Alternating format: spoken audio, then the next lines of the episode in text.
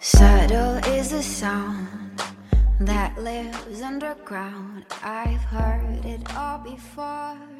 Shake like all my bones that break.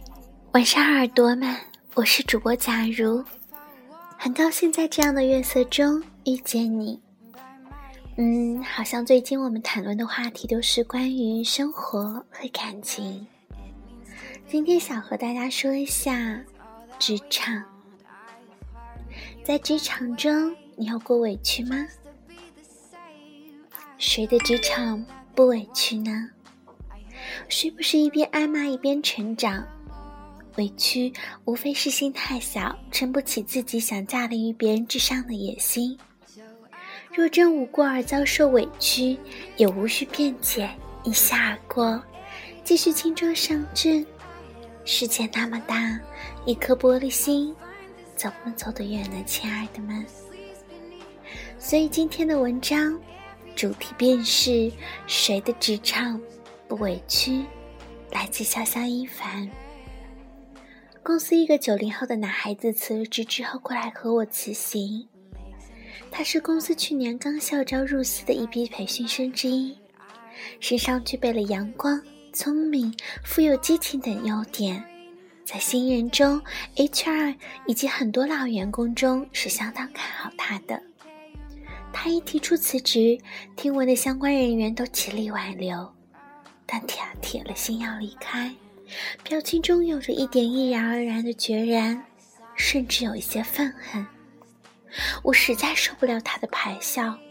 他说：“他像疯了一般的当众骂我，太伤自尊了。”他口中的他是他的直属领导，一个对自己和别人都要求甚高的人，性格里有那么点急躁。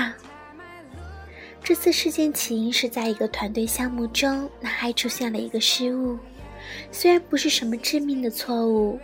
但是对团队的协作效率带来了一定的影响，而他的领导的那通臭骂，无非就是严厉的批评，盛怒之下，言语中带了点上纲上线，譬如拖累了团队什么的。印象中，这不是一个什么都见不得的困难男孩，也努力克服了许多困难，但在这件事件中，却显得有些玻璃心。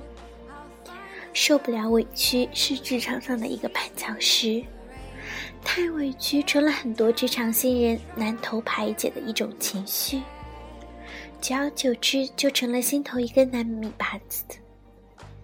其实，单只是说职场挨骂的那事，谁的职场又不委屈呢？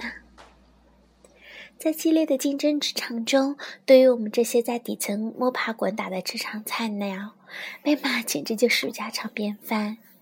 身边的朋友、同事，包括我自己，没有在职场中挨过老板大骂的人，简直就像外星人。我曾经经历过一次刻骨铭心的挨骂，挨骂是源于我的一个疏忽，让竞争对手钻了空子。在事情未尚未带来不良后果之时，被犀利的老板发现了，当众骂了我一个狗血淋头。彼时，一无所知的我正和同事们谈笑风生，笑容一时僵在唇边，表情极其尴尬，手足无措。我立即拿起电话沟通各个相关的人员，准备不惜一切努力将不良的后果扼杀在摇篮中。在沟通的过程中，老板几次三番捉到办公室，各种责骂、猪脑、无脑，甚至更为恶毒的词语不绝于耳。在第二天早晨五点多，问题解决之后，我向他汇报结果，他淡淡的回复道：“知道了。”仿佛一切尽在掌握。我也暗自庆幸，老板发现及时，避免了一切损失，却然忘了曾被他骂的那么不堪。真的，谁的职场委屈也不是站得越高就会像空气一样稀薄，真正站得高、走得远的人，反而都比一般人更能消化委屈，也是比一般人更吃得了更多委屈的人。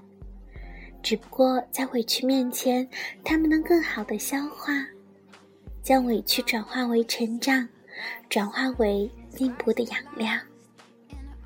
听闻集团某领导甚能骂人，其流传在各个分公司的骂人事件层出不穷。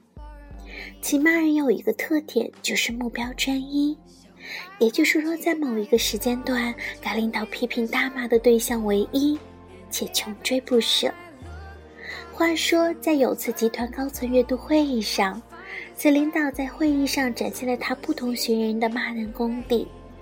会议第一天，在销售部通报月度销售业绩时，此领导一听数据，一抬头，对着正好坐在自己对面的某分总大骂，指责其业绩表现极差，足足骂了近一个小时。此间，该分总账红通，一言未发，却暗自思忖：自己业绩也不是全国倒数后三，何以独独破口大骂？茶歇时，其他人员纷纷调侃其某分总，阿妈的分种也自嘲，认为一定是座位选的不好，正好坐在了领导对面。虽然，呃，每个事情在特殊的场合可能被穿上了令人尴尬的外衣，但绝大数后，它的本质和真相只有一个，那就是自身确实存在不足和缺失。大部分的时候，委屈无非是自认为的委屈罢了。委屈无非是因为觉得错的都是别人，自己是被冤枉的；无非是因为心太小，撑不起自己想驾临于别人之上的野心。在职场，如若觉得委屈之情经久不散，那你就败了。委屈了，难以释怀，逃离了。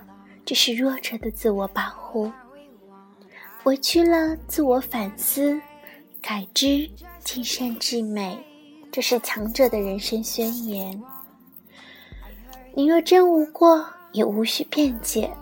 所以世界那么大，一颗玻璃心，怎么走得远呢？怎么追赶奔跑着时间的梦想呢？所以。当你委屈的时候，很多时候我们更应该静下心来想想，真正事情的本质是什么，而不是因为那颗小小的心觉得难过而难受，以至于想逃避。好了，今天的文章就在这里。下一次你职场的委屈，希望你尽力的克服。晚安，耳朵们。